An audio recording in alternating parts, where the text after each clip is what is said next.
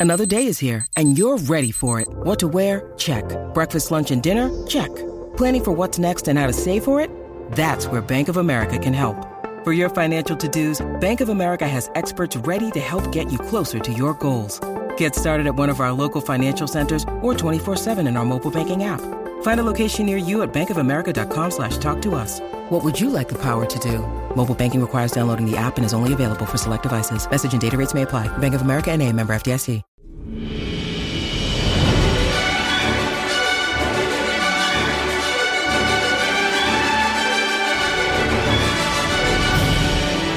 There, and welcome to Thank the Maker, a podcast about heroes, princesses, scoundrels, hokey religions, ancient weapons, and all things Star Wars. I'm your host, Adam Russell. I'm your host, Brian Key. I'm headbanging to the intro music. I'm your host, Nick Womprat Gambarian. How many times can you say Womp Rat in one episode? This episode is uh, Womprat the Womprat, So Womp Rat heavy. Pod Womprat. Dude, if you're ever a naval aviator, your call sign should be Womp Rat. episode Womp Rat, number Womp Rat. Yeah.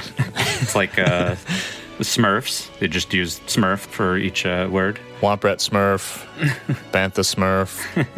Oh, dude, there's a huge gross spider hanging over to my right.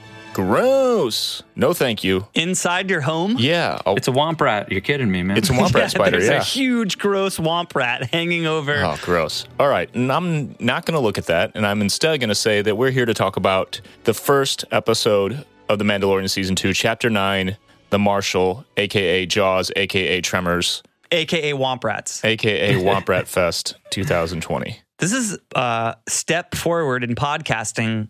This is the first time since we started the podcast that we've had real time Star Wars material to cover. It's like being released and we're covering it right away. We're a real modern podcast, That's cool. a current, relevant podcast. I hope we don't suck at it. So uh, it was awesome. Can we just start by saying that? so awesome. Yeah. I really I did that thing where like I calm myself down, but then I feel like 45 minutes into like whatever new Star Wars thing is, I realize I just haven't breathed, you know, taking a breath. so like I really was enjoying it and I was not going nuts. And then it ended. I went to bed because I watched it right at midnight when it when it hit Disney Plus. And I went to bed and then it like came over me like happiness, you know, like I, Yeah. my body like allowed myself to be happy and I laid in bed for until like 1.30 or something, just being like, thinking "Wow, about I'm it." happy. Yeah. Yeah. What is this happy feeling? I tried so hard to stay awake, but it being, you know, being in Central, it would have been 2 a.m. And at like 1, I just realized I'm not going to enjoy this enough if I try to wait. I'm just going to be too tired and I'm going to blow it. Hmm. I kind of like the vibe of it being Friday night, even mm-hmm. though it comes out at midnight Thursday night. I, I mm-hmm. still kind of like the vibe of like it's Friday. I'm gonna pop some corns, pour a glass of wine, and Friday night show. I don't know. I like that. So I, I waited. I'm too till- worried about spoilers. That's my Yeah. like. I'm on social media way too much. Like, Yeah. total addicted to it. I wouldn't be able to not find things out. I don't think that there is like so. Season one, I've talked about how I the whole thing was spoiled for me. One photo, you know, I was like, Yeah. no. But I don't know what there could be that's going to be like an iconic one photo I scroll past Yeah. like mm-hmm. that. Yeah. That would spoil it and in in the one in one day. And I'm not surprisingly like being home because of COVID, I like work all day as opposed to being on tour mm-hmm. or whatever where I'm sitting around on my ass doing nothing all day swiping on my phone. So I actually don't look at my phone much during the day. So I didn't see anything on Friday before I watched it. And I'm lucky enough to, well, this is the silver lining of being a dipshit who broke his phone, but I don't even have social media on my current phone because it's an iPhone 6 and it just barely functions. So I'm just like living like it's the 90s. Yeah. Leave it off. It's way better. Anyway, I'm pumped to talk about this. So let's get into stolen plans. What have you done with those plans? Chapter 9, The Marshal, released Friday, October 30th, written by Jon Favreau, directed by Jon Favreau, starring, well, eventually the show will be starring all of our friends from season one, but right now, mainly starring Pedro Pascal, with guest stars John Leguizamo as Gor Koresh, Timothy Olyphant as Cobb Vanth, and, spoiler, at the end, Temuera Morrison as somebody. We don't know. Not listed on IMDb, only just. Yeah, he is. He is on IMDb actually. Wait, does it say it? Mm-hmm. Hold on, what did you see? Straight up. Because I looked. It says it. Boba Fett. Does IMDb have like a Wikipedia vibe where people know. can go in and change it? I'm not sure. It says Temuera Morrison, Boba Fett. All right. Temuera Morrison apparently, thanks to IMDb, it's official. Boba Fett. We're doing it. There were some other possibilities, but we'll talk about that later. Runtime 52 minutes. Sick. So pumped. Longest episode yet. Are they all going to be longer? I hope so, man. Yeah, I sure hope so. Yeah. 9.1 on IMDb. Well deserved. 100% on Rotten Tomatoes, I think. I would have gave it a damn 10. Feels good to be like all on the same page with as a Star Wars community. Everyone's Yeah. just like, yes, that is awesome. Yeah. It's nice. Way better. Let's get into this synopsis. We'll try to run this quickly and then talk about all the fun stuff that's here to talk about. So we open with Mando and the child walking through graffitied streets, Banksy. unidentified unidentified planet. They arrive at an underground fight venue where they see two Gamorreans fighting in a ring. Mando's come here to meet Gor Koresh, an alien who is hopefully going to give him a lead on the location of other Mandalorians that can help him bring the child to his kind, the Jedi, scattered around the universe.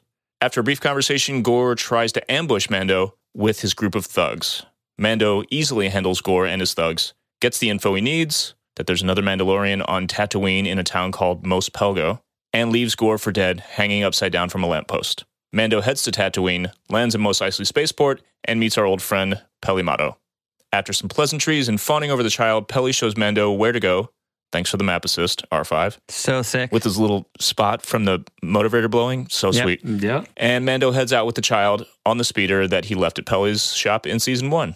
I watched it a second time with my parents and I was like, so that's R5. And he and they were like, uh, What? Okay. I was so excited that I had this info to give them. Mando pulls into the tiny, dusty town of Mos Pelgo, greeted by a gauntlet of skeptical stares from its locals. That scene really almost could have been aquatic. You know, like he's pulling in almost like it was a boat, and Yeah. like all those little whatever domiciles or looked like they were on docks. You know, Yeah, like yeah. you easily could Yeah. have took the sand out, and he would have been on a canoe going through town. Like it, it's pretty cool. Yeah, through like a village in in Vietnam. That sand is hot, man. yeah. Yeah. He stops at a cantina and asks the bartender where he can find a Mandalorian. He says, "Someone who looks like me." You mean the marshal? The bartender says. We then see in the doorway a man wearing Mandalorian armor, Boba Fett's armor, by the way. This is Cobb Vanth, the marshal of Mos Pelgo. Mando knows that Cobb Vanth is not a true Mandalorian as Cobb takes off his helmet, that's a no no, and says that he's never actually met a real Mandalorian. Tensions start to flare as Mando demands that Cobb turn over the Beskar. Tensions escalate into a true Wild West style showdown in the bar. But just as things are about to go down, the ground begins to shake and alarms blare. Mando and Cobb head outside to see a krayt dragon swim through the sands, down the street through Mos Pelgo, swallowing a bantha on its way out. So so cool. Such a Tremors vibe. Yeah, totally. Cobb strikes a deal with Mando to help him kill the krayt dragon, and he'll turn over the Beskar. Mando agrees. Good deal. They hop on their speeders and head to the lair of the krayt dragon. Cobb apparently knows where he lives. Along the way, Cobb tells Mando the story of Mos Pelgo in the lowest speaking voice that a person has ever done on an open top vehicle. tells the story of how Mos Pelgo was overrun by the local mining collective once the Empire fell and how he got the armor. They stop in a valley where they meet massiffs, big, gross looking dog things that look like they came off the top of Dana Barrett's building, yeah. and some Tusken Raiders. Mando communicates with the Tuskens and gets them to help kill the Krayt Dragon. They're not stoked on the Krayt Dragon either. Cobb, Mando, and a group of Tuskens go to scope out the Krayt Dragon's lair, which is an abandoned Sarlacc pit. They formulate a plan where the Tuskens and Mos Pelgo villagers will bait the dragon out of its lair to destroy it. The Tuskens and villagers team up with Cobb and Mando, leading the way back to the dragon's lair to set up an attack and lure the dragon out. They plan to bury the charges at the opening of the cave, hoping to awaken the sleeping dragon and detonate the charges under the belly of the dragon, which is apparently the only weak spot. The dragon, of course, doesn't cooperate. The plan falls apart. All hell breaks loose, and the Tuskens and villagers just start to fire everything they have at the monster. Lots of deaths. The shit's hitting the fan. It's a mess. In the end, though, Mando defeats the dragon by presenting himself as bait, along with a bantha packed with explosive charges. My dad goes, Poor Bantha. I thought the same. I thought about your dad too. Yeah. I told you about how he hates animals dying in movies and shit. Because it started to run away too. It, like Yeah. I feel like it Did knew. not, it was like, wait a minute, I got a bunch of uh, explosive charges on me. I'm out of here. We were totally off topic. We were watching. I was eating dinner over there tonight. We were watching Anthony Bourdain and in Marseille, and and they're showing the bouillabaisse getting prepared, and they're throwing like the fish in the pan live. Ugh, and oh, he's like, man. he's so bummed. My dad's so bummed. And I'm like, you should be a vegetarian. And he's like, yeah, maybe I should. Just let him know. I'll send him the recipes and the brands to buy. I also couldn't help but think of Jurassic Park with the goat. Yeah. Is he going to eat the goat? the dragon swallows up Mando, the bantha, and the explosives, but Mando escapes with his jetpack, electrocuting the shit out of the dragon all the way out. Imagine getting electrocuted in your mouth on the back of your teeth. I just have this thing where, like, I wouldn't you, be it's happy. like when you like you got pennies in your mouth, I think it then, would feel different getting zapped that hard from the inside out than getting zapped that hard from the outside in. So he gets out. They detonate the charges. The thing blows up. Victory.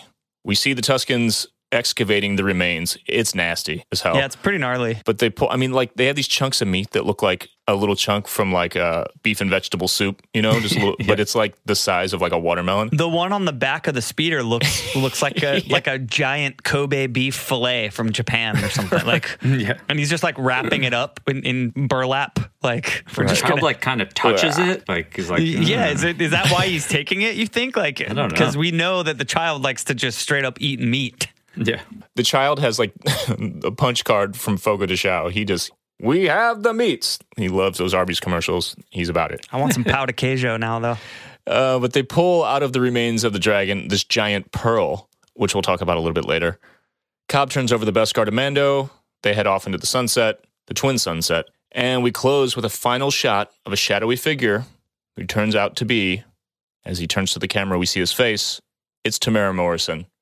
And now, as Nick confirmed, and I feel dumb because I didn't see this on IMDb before, it's Boba Fett himself. It's very likely. I feel, you know, IMDb could be wrong. Who knows? We could all be wrong. Could be misdirection. Obviously, it's a clone, regardless of who it is. yeah. But pretty safe bet it's Boba. I mean, regardless, it was a sweet moment to see that dude's face. Yeah. Yeah. So if that was him at the end of chapter five in season one, that's all we saw that season. I hate to like burst anyone's bubble here, but what if this is the only time you see him and we don't get him to like season three or something? Oh, like we're getting another one of those? Yeah. Yeah, yeah, Yeah. I don't think that's the case. But what if this is a, you know, like Favreau's definitely referenced or brought up Game of Thrones a lot mm-hmm. when it comes to Mandalorian, and we didn't get White Walkers ever. You know, like it was what the end of season one, and then like little things here and there. I would hate for it to be that sort of rollout with Boba Fett, but I think he's gonna play a role, dude, yeah, I mean, in the story. I think so too. The thing I'm most excited about with that, because honestly, I said this before and I'll get lots of hate for this, but I don't really care. I would prefer Rex or one of the other clones to just really tie in the Clone Wars Mhm. because Boba Fett looks awesome, but I never cared about his character at all. Yeah, totally. But like you guys said, this is the chance to like really learn about his character and Yeah. to give us something that we can get invested in. So Yeah. that's cool. There is uh, the the little bit of like character development when he was a kid in the Clone Wars. He was pretty vindictive. True, true. Like he was very, uh, you know, he wanted he hated Jedi. Yeah. and He wanted revenge on Mace for chopping off his daddy's head. So he could be a vindictive dude. You know. I mean, this would be a great opportunity to turn that, you know, because he's going to meet the child potentially. Yeah. He's going to want to kill him just on principle. Yep. Yeah, it's all lining up. I hope he's part of their journey back to find the Jedi, and he's going to be conflicted just like Mando was early on with the child. Like, it, I think it could be such a cool character development. Yeah. I'm sold. You guys sold me. I'm about it. Speaking of things that need to be sold, disagreements. Do you guys think I'm good at segues or? Uh, I do. I think people tune in just for the segues. A certain point of view Many of the truths we cling to depend greatly on our own point of view. There's not much to gripe about here. There aren't many things. Technicalities. Yeah, it's it's great. They did such a great job already, and it's refreshing to know that we're getting like seven more weeks of this. I have a couple little ones. We talked about one specifically before the show. Who wants to go first? So I don't. I don't really have any. So I'll just say that one, and then we we can. You've got a a Mandalorian in a mask on a speeder bike, and you've got a marshal on a repurposed pod racing engine with a seat attached to it. Going a good 60 miles an hour at least, Yeah. right? At least They're going fast. I think they're going way faster than that because actually, let's do this. Is going to be a two part gripe now that you've said that because I'm going to bring this up. When Peli is showing him the map, it was like eh, so. Unless we we don't really know, I guess, like in reference to to what else the size of Tatooine, right? But she's like. This is Mos Eisley. This is whatever.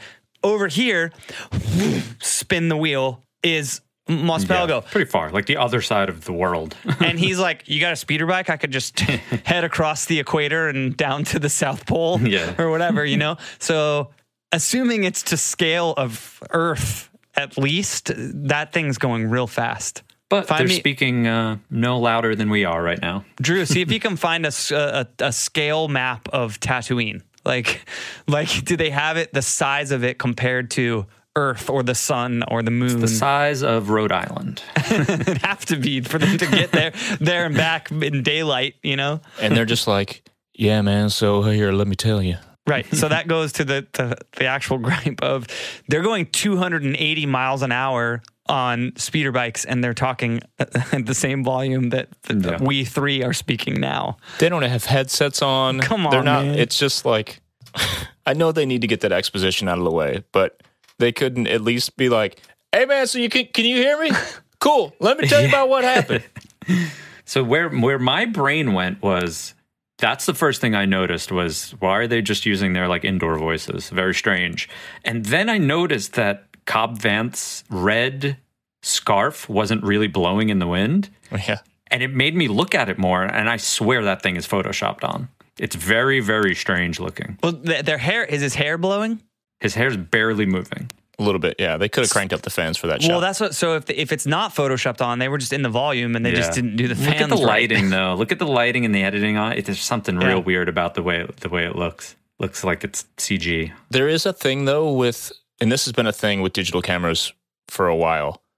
The reds don't expose the same as they do on actual film. Like red is really bold and kind of like it kind of bleeds between, you know, on the edges into the other colors. It just does it looks not as good. Yeah. And I noticed especially in the episode, and maybe it's like, you know, I don't have a very good TV, but in I forgot the chapter, the one with the prison break Yeah. with all the red lights. Mhm. I was like, are my TV settings screwed? Like, what did I change? like? and There's also the compression of it coming over. You know, you can't you can't set Disney Plus to a specific resolution or anything like. So it's Yeah. kind of getting compressed weird. But that red in his suit stood out to me as weird in a few spots. Actually, Yeah. like just everywhere. So who knows? just to, to go back to this really quick, Drew just uh, sent in like a, a graph of of the planets of Star Wars. So assuming that this is you know canon and it looks new, so assuming that it, it's correct, Tatooine is about two thousand square kilometers, or what would it be square kilometers? I guess it would, right, of the surface Yeah. area, smaller than Earth. So. That, that was a hike on a speeder bike Yeah. judging Yeah. by how far she spun that map. Right? It was like she like flipped it to the other side. It was like the other side of the earth. Hopefully, she was zoomed way in on Google Maps or whatever. It was like, um, I need to be in Moscow now. Do you have a speeder bike? Here's my thing. This is just a question. This is not a gripe per se. How do whistling birds work?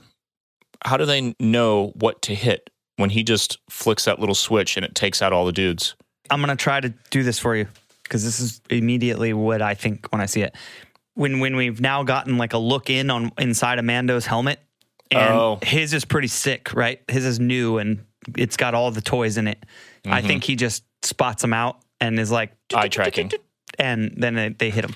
Yep, that makes sense. I buy it. I like that. I'm about that. I've seen other people. This doesn't bother me at all, but people are getting a little like uh, Tatooine again. We're going back there. You know, like just Come on. But to me, I'm just like, yo, literally, Darth Vader was born there. It has relevance. It's important. Yeah. You know, you- like there's talk. something about it. Also, okay, so we're watching The Mandalorian. God, you just got, yeah, God, I just got so pissed. You just, the switch just flipped. You're watching The Mandalorian, a show, Yeah. as I've said many times, based on 45 seconds of film and a cool mask. Okay, that's where this all came from. That character was plunged into a living, breathing intestinal worm creature that lives in the sand on this planet. And we've now discovered that he escaped from said worm creature. And you're mad? You're, you're mad that we went back to the planet where the reason we have the Mandalorian like Yeah. occurred? It's What- it's like uh, Drives me you know, insane, dude. It's like I don't know, pick a, a city in America that gained relevance after something big happened. You know, like it's it was the furthest place in the universe, but the biggest villain besides Palpatine, I guess, came from there, and then his son Yeah. came from there, and there, and Leia came from there. It's like it has gained relevance, so it's it's of importance to the universe. I'm just saying that I think how specific the relevance is to this show. Yeah, Like, what is your problem? What? Yeah. Please, just, of course, you have to find something to bitch about. As it, like, Right. it just drives me insane. It's directly relevant to this show. Boba Right. Fett, air quotes, died there. Mm-hmm. Also, the Hutt presence there is huge. Yep. And from watching the Clone Wars, we now know how big of a deal the Hutts are everywhere in the galaxy. And Jabba being from there, being like the the big bad gangster, like yeah, that's a place of focus. doesn't bother me. I'm glad we actually went to a new town though. That's cool. And she did. Uh, Peli did mention Mos Espa, and I'm pretty sure that's where Anakin was born. So Yeah, that's technically where the Lars homestead is, right? Well, yeah. I mean, or, or Yeah, like yeah. on the outskirts of it. Last thing for me, in a certain point of view, I'm bummed on the bantha being bait with explosives on it. Like it's just a two part thing. One, like you got bombs on it, and you're just gonna like, he's just like you know, Pretty he's savage. just like a bomb robot out there trying to defuse landmines or whatever. Mm-hmm. And he's just chilling. He's like seriously like scared, and it's like, yeah, I'll just go down there and we'll just he'll get swallowed up and he'll blow up the thing, and then we'll all have steaks or whatever. I'm not about that. I feel bad. Same thing. Felt bad for the Mudhorn in season one. Yeah, and they're man. like, yeah, maybe Mando was wrong. Well, the Jawas. The Jawas are jerks. The Jawas were the reason that Yeah. Mando had to go do that.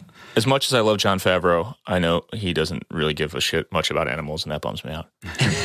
it's just obvious. I mean, you're talking about a desert planet where the fundamental reasons for a disagreement on what purpose animals serve. On Tatooine, you're a human being and you got to eat and you got to survive.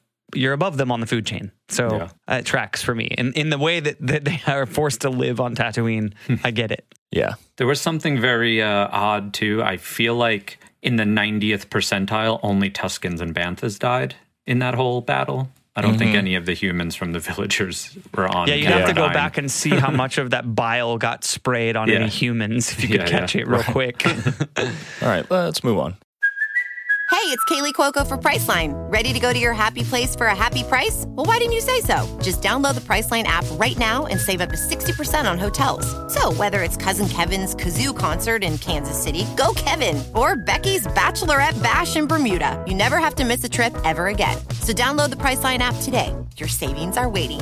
Go to your happy place for a happy price. Go to your happy price, Priceline. For over a thousand generations. It is the dark saber. Toronto gosh. It's a Kalikori. A Sith Wayfinder. Dark science. Cloning.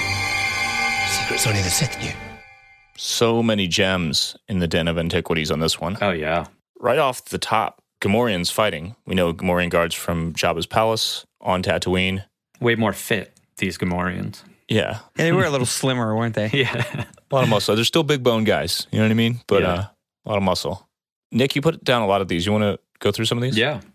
I, I think it's cool that, that there's definitely a bunch of things in this first episode, which is like almost, I guess the best way to put it would be like referencing season one. You know, like building upon Mandalorian lore already, and that's things like uh, you know, his weaponry. He pulls out the vibroblade right away, uses the whistling birds. They're drinking spotchka again in, in the cantina. It's like all these things that were new to most of us in season one. They brought him back right away to kind of just double down on on universe building and world building, uh, which I thought was pretty cool. Yeah, this is our new world. Yeah, and one thing too, I, uh, this was uh, above my pay grade, but uh, Gor Koresh says, "I swear it by the Gatra." When I had the uh, subtitles on for that one, I was like, "Let me go Google what the Gatra is." And according to Wikipedia, the Droid Gatra was a droid group that supported droid rights. So I had to look up what that was and make sure it wasn't just nonsense. But it is something from uh, some other Star Wars lore. There was a book in 2014 called Tarkin Star Wars. Just it was just about Tarkin. Shit, I read that book. I do not remember that. Oh yeah, that's the one that you said was boring as hell. yeah, but there's this dope illustration of some droids and an alien that looks looks like he fits right in with Gamorreans. I don't know. Hmm. We should look into this a little more. Maybe post something about it. It's pretty cool. Next, I like this one. Oh yeah, Peli Motto uses that uh, Luke Skywalker pronunciation of Tatooine. So the locals uh, don't say Tatooine like we would, but Tatooine, It's like Toronto and Toronto. Toronto. The bartender, I thought this was funny because it's kind of the same thing as uh, you know in chapter one, uh, season one, chapter one, where the the blue faced dude played by Horatio Sanz, his character was just called Mythrol, but that's actually just the race of that character. So when Cobb Vanth walks into the cantina and asks, he says, Weequay, two snorts of spotchka.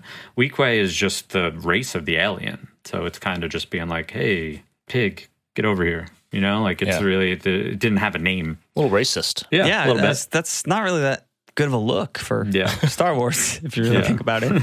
Hey, colored guy, get over here. Yeah, not good. So again, two snorts of spotchka. That's that's building on that uh, episode. Was it four where Cara Dune comes? Uh, chapter four. I think so. I didn't know if spotchka before that.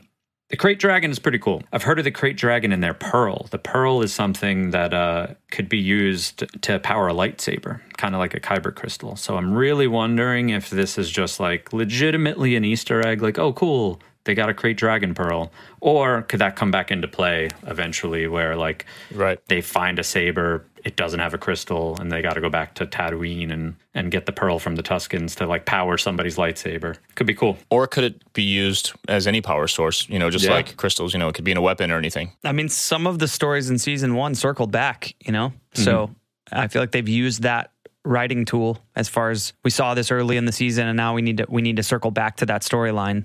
So mm-hmm.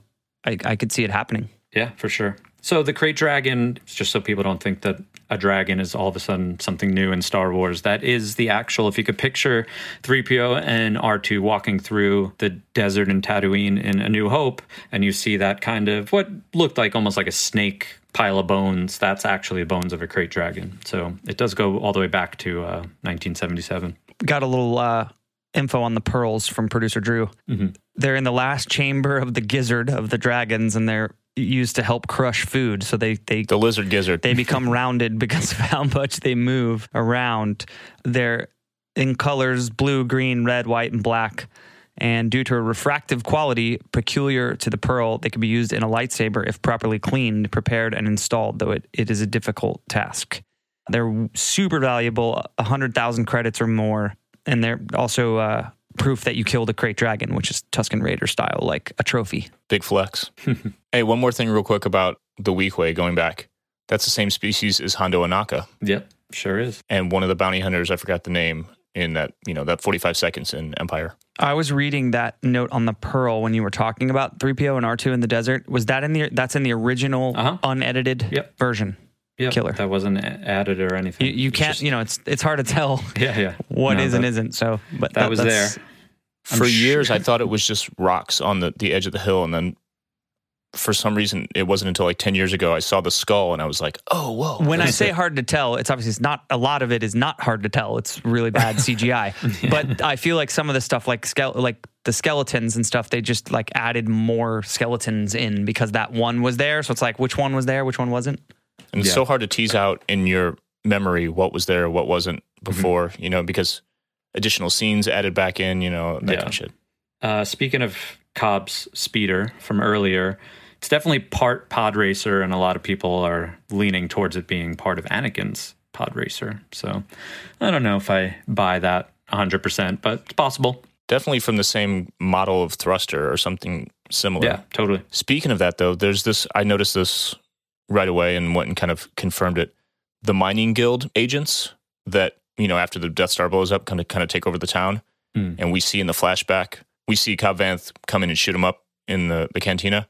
When they escape before he nails them with the missile, they jump in this speeder. I'm 99% sure that's the same model or a very similar model to the one that's in Luke's garage. Mhm. It just kind of sits there in the background that looks, it's got like a, a pretty 70s old school kind of look to it, you know? Yeah, pretty Which cool. I, another thing, I, I didn't even notice that till I was like in my 20s that there's a speeder right there, yeah. parked in the garage.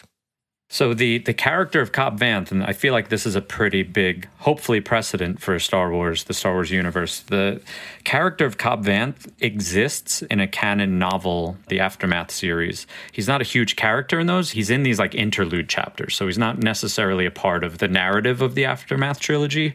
But those those books all kind of take a break every once in a while, and there'll be a chapter of like an interlude, and and that's where Cobb Vanth comes from. So it's pretty cool finally to kind of almost get this like uh, Marvel universe kind of thing going where Star Yeah, Wars yeah. pulled a character from either a comic or this one in particular a novel. So there's a lot of good characters out there, especially, you know, obviously in the expanded universe. So we'll see if they start to get comfortable doing this. So it doesn't have to always be this like fresh idea, someone making things up. It's like there are characters and story arcs and all this stuff that people are comfortable with that totally makes sense in the universe that Star Wars can reference, which is pretty cool. This is, is a big one, but in this time period that this show is set, I feel like Thrawn is coming, dude. That would be cool. I mean, this is the time when he was Mm-hmm. out there. It may not be this season, but if they keep going with this, Mm-hmm. you know, and Wait, hold on. When did he? so so Admiral Thrawn was like out on a mission somewhere with his fleet when the Battle of Endor happened. That- so he's right. Is that Legends That's now? though? Legends now, though. The last time you see Thrawn in canon is the end of Rebels. And he didn't die though, right? No, no, he's still out there. So Right, that right. story's Right. So okay. So I guess I would say Yeah. that like the Legends version is not counted out. I mean, I know that Yeah. it's it's not Right. canon, but he wasn't a part of any of this original trilogy that we know Mm-hmm. of. Yet he was a major player in the Empire in canon. Yep. And a lot of stuff from Legends does get adopted, uh, just kind of revised right into canon. They've Mm-hmm. Yep. used a lot of stuff from it. So I just feel like everybody loves him, and they're doing Mm-hmm. such a good job so far of stuff like that. Why wouldn't they? You Yeah, know, like a run in with the Empire and whoever Moff Gideon is reporting to. I don't know. I'm totally speculating, obviously, but it just man could be so cool. I think bad guys in Star Wars is like is a little bit of a problem. So hopefully Moff Gideon's just totally a bad guy till the end, you know, and then bringing Thrawn into the fold eventually would be great. Like just having like who is a bad guy in Star Wars once you get rid of Palpatine, Vader, Kylo, Right. you know, like uh, I think it's it's a little bit of an issue. So hopefully they they just keep these bad guys as bad and bringing Thrawn. I mean, everyone's going to lose their mind He's if a that ever dude. happens. Yeah, and I agree. Yeah, everyone will lose their mind. yeah. and there's a place for this story to intersect with it somehow. I mean, Mm-hmm. uh, you know, like we, the three of us could sit here and write it tonight. So Right. I thought it was funny, and I noticed it right away because it was so awkward looking when Cobb uses the uh, Boba Fett's rocket launcher to blow up the mining guild speeder. yeah, it, it's kind of like he's pushing out a shit. Yeah, but the old Kenner three and three quarter inch figures only had five points of articulation, so like you could really only bend it over. yeah, So that was like such a funny like that had to be a like Filoni nod to be like, well, as Yeah. a kid playing with my figure, I had to just kind of bend him over to make him pretend that he out. shoots the rocket. Yeah, because I mean, the easy solution, the cool looking solution would be like he takes one knee, like really, Yeah. you know, gets in a cool position. But no, he just those kind of dog uh, animals that the Tuskens had, those were seen in Attack of the Clones in like kind of the Tusken settlement that Anakin goes to. So uh, we haven't seen them since Attack of the Clones, which is cool. And they're called massiffs. Zuul's demon dogs. yeah. There is no Dana. Speaking of the Tuskens, though, I really like they're taking additional steps in writing to humanize the Tusken Raiders. Mando not only communicating with sign language with them, but actually speaking to them was the first time that we've ever seen that. And I thought it was awesome. And again, building on the whole season one lore, Tuskens are seen using those binocs that I'm assuming this is the same group of Tuskens that Mando met in season one. They're using those binocs, which they got from Toro Calican in, in chapter five. Looks like the same ones, yeah. Definitely a really cool little nod to A New Hope. Tusken Raiders are seen traveling in single file. These tracks are side by side. Sand people always ride single file to hide their numbers. Nerdy little detail, but you know that if two banthas were shown on screen in this chapter side to side, everyone would have lost their minds. I blame Kathleen Kennedy for making banthas travel side by side or something. I thought it was cool in the um, victory over the dragon when the Tuskens are raising their their blasters or staff Yeah. kind of Yes. blasters rifles over their heads, and and I I was thinking about how. Much like the whole show came from 45 seconds of, of film, that came from an editor going, I don't have any footage of this shit. They shot this in 30 seconds and I have to make a scene out of it. And so he was running the film back and forth in the scene where the Tusken Raider is standing over Luke Skywalker in A New mm-hmm. Hope to make it look like he's raising and lowering his Yeah. staff in a, in a tri- kind of like intimidating motion. And now you see all the Tuskens doing it as if it's like part of just that's what they Right. do. You know, it's like how they celebrate. It's It came from like a quick and dirty fix with like a couple dozen frames that they had to work with. yeah, mm-hmm. very cool. So sweet. Noticed it right away that they were all doing that. What else we got? Okay, so Cobb says there's uh, no such thing as an abandoned Sarlacc pit. To which Mando responds, "There is if you eat the Sarlacc." So that got my brain thinking, like maybe this has something to do with how Boba got out. You know, like maybe there's going to be a flashback scene of Boba in the Sarlacc, kind of about to die. Krayt Dragon eats the Sarlacc. Boba gets out somehow. Just seemed like a peculiar thing to say, and I'm like, Yeah. yeah, okay, I'm going to remember that part. Goes flying out, like jetpack got activated, Yep. armor goes one direction, his body goes the other. That'd be dope. And we see the barge like burning on the ground. Yeah, I mean, who knows how long he was in there? You know, because there's Yeah. a whole the whole thing, and when three PO is explaining how, thousand years. yeah, exactly. So who knows how long uh, Boba was in there? Speaking of flashbacks, though, this is the first of this kind of flashback ever, and only the second flashback period in all of Star Wars, right? The other one being in The Last Jedi. Yeah, well, then there was the in Rise of Skywalker, there was Luke and Leia training. Yeah, So, yeah, yeah. Flashbacks are a new thing, though. Like Rian Johnson for sure brought flashbacks into storytelling, which is cool. I like Yeah. it. Season one, Mando flashback, season one. Yep, totally. Ah, yeah. to him- I'm tripping. Uh, what else we have here? Mando hits uh, Cobb's jetpack, which causes it to malfunction, which is definitely what Han did to Boba Fett's. well, to the same jetpack in uh, Boba Fett. on the skiff. Yeah. Boba Fett. Which was funny, and then he references it later and just says, "You tell your people I wasn't the one who broke that." And then this last one, which is now, according to IMDb, rendered bullshit. Yeah, but I- I, think instead of being an actual we we dug this up and found the information, you should just say you know how you felt when you saw it for the first time. I think that's mm-hmm. interesting. Yeah, when I so when I saw Temuera Morrison at the end, I didn't think Boba Fett immediately. I mean, I did, but half a dozen things popped in my head as possibilities. One was that's Boba Fett. Holy shit, that's sweet. Two is that could be Rex mm-hmm. or Wolf, who we know lived at least up to the beginning of the rebellion. They were in Rebels in one BBY, right?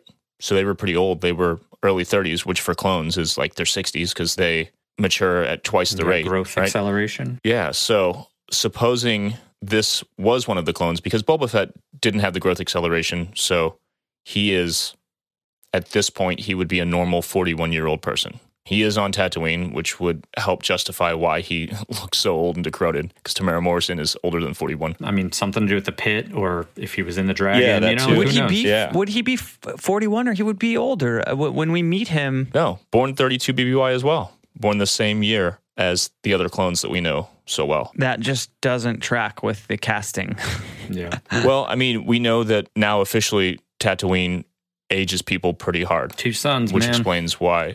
Yeah, it's a lot of UV light. you know what I mean? It's like living in a damn tanning bed. So we know that Obi Wan. It's a retcon, but you know, you take Alec Guinness, who was what like late seventies or something at the time, mm-hmm. but he's only supposed to be in his fifties. Yeah. So same thing applies here. But point being, since Mandal- the Mandalorian takes place in nine ABY, all of these clones, including Boba Fett, would be forty-one years old. So even if the average lifespan of a clone is half that of an average human, since they were engineered to mature twice as fast, that would mean they would be genetically kind of like 82 ish, mm-hmm. which is still fine. That would still work out for Rex and Wolf. So even if this isn't them and it is Boba Fett and IMDb is correct, there's still a chance that we can see some of the other clones in this series. I think so. So one thing that you know, ten minutes into this episode, you see Timothy Olyphant in Boba Fett's armor, Mm-hmm. and I stay away from spoilers, but there has been leaks like by Hollywood Reporter. They're not even leaks; Mm-hmm. they're just actually reporting. You know, like reputable sites saying Rosario Dawson's Ahsoka, Timothy Olyphant has been cast, and Timothy Olyphant as Cobb Vanth wearing Boba Fett's armor has been like out there for months, and I've just been like, yeah, whatever. I mean, cool. That happened 10 minutes into this episode, which makes me think all of those other like reports are like we're definitely getting Ahsoka, we're definitely getting like oh, Bo Katan, like all these other things that are like it just kind of puts relevance on them. So I'm stoked they got right into it. Honestly, like I'm I'm Same. glad that wasn't like a mid season reveal or something.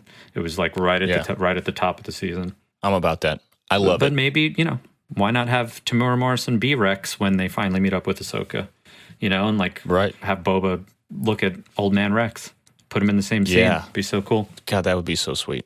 I would love that, but we also love these things. I love you. I know. That was a good segue. So good. Well, thank you.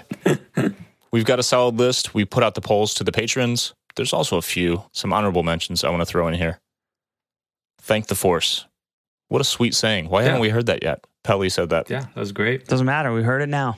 It's dope. We would have had a great soundbite if she just said thank the maker though. What the hell? Can we get that? we need that too. All right. Mos Pelgo, like we talked about earlier, it's cool to see a small town, another town on Tatooine.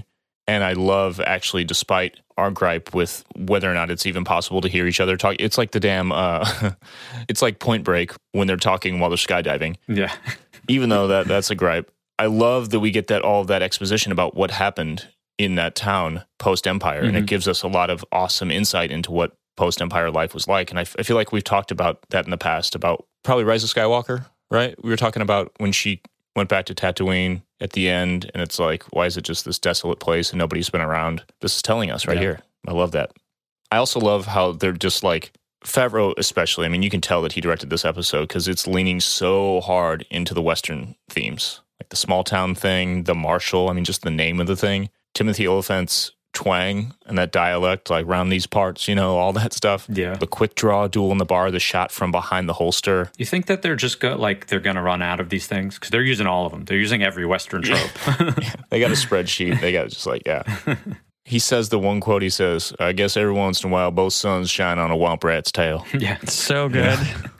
And then him when he's telling the story about how he escaped and he's wandering, stumbling through the desert. Even just like the way he's walking, how he's dragging his toes, Yeah. you know? Pigeon toad, is that what it's called? Yeah, that's such a Western thing. And then the flashback, again, going back to the post Empire life, that flashback with the, like the news footage of the Death Star exploding Mhm. is so dope. It's cool. It feels like fan service, but it's it's also just like good stuff. It's just more world building. Yeah, well, it had relevance. Like we only get to see Endor celebrations, but it had relevance in the whole universe, the whole galaxy. Yeah. you know. So like that's the news. Tune in at eleven. Watch the Death Star blow up. It supports Lucas's changes, actually.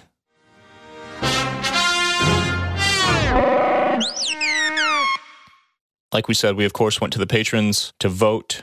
We polled the patrons on favorite scenes and favorite quotes, and we gave them the following nominees. Favorite scenes we have Mando versus Gor Koresh and the Thugs in the Fight Club, whatever you want to call that thing.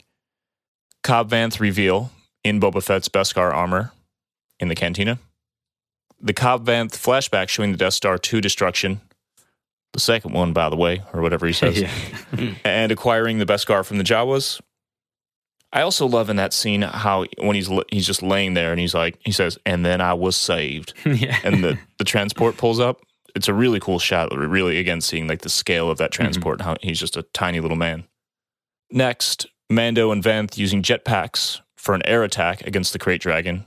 That was dope. Seeing them both take off. Oh, they man. felt the need Yeah. for speed. That's so sick. There's something Yeah. specifically about that. Like Mando goes up first, and then you're like, wait, is Cobb Vanth's gonna go? And then he just goes up real smooth, like he's done it before. Yeah. It was smooth, is exactly what it was. Super Iron Man and War Machine style. Yeah. They should adapt before they went up. and then, of course, final nominee, Boba Fett lives! Exclamation mark. One thing we didn't talk about, should have put this in the den. So he has like a Tusken Raider, like gaffi stick and rifle on him at the end there. Yeah. So that really, that's another little clues to what he's possibly been doing. And the winner with 52% of the vote, Boba Fett lives. The final shot. Very cool. Second place is Mando and Vanth using their jetpacks, Iron Man style. And then the others just paled in comparison. A pretty unanimous vote there. Favorite quotes. First, from Peli Motto. This is a good one. How much do you want for it? Just kidding, but not really. You know, if this thing ever divides or buds, I will gladly pay for the offspring. Uh, same, Peli. Next, from Cobb Vanth.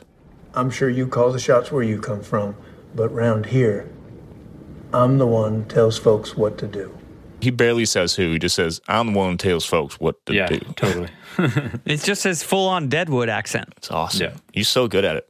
Distractingly handsome Timothy Olyphant. That dude's got like a 27 inch waist, by the way. Yeah, yeah. When he walks in, it's like, uh, It was awkward. The reveal, Yeah. because he's so skinny. Yeah, like it's Yeah. like a straight line down. Like it's like, hey, bud, uh, where's your dad? Does he know you're wearing his clothes? Next, Vanth and Mando. We gonna do this in front of the kid? He's seen worse. It's just su- such an exchange between badasses.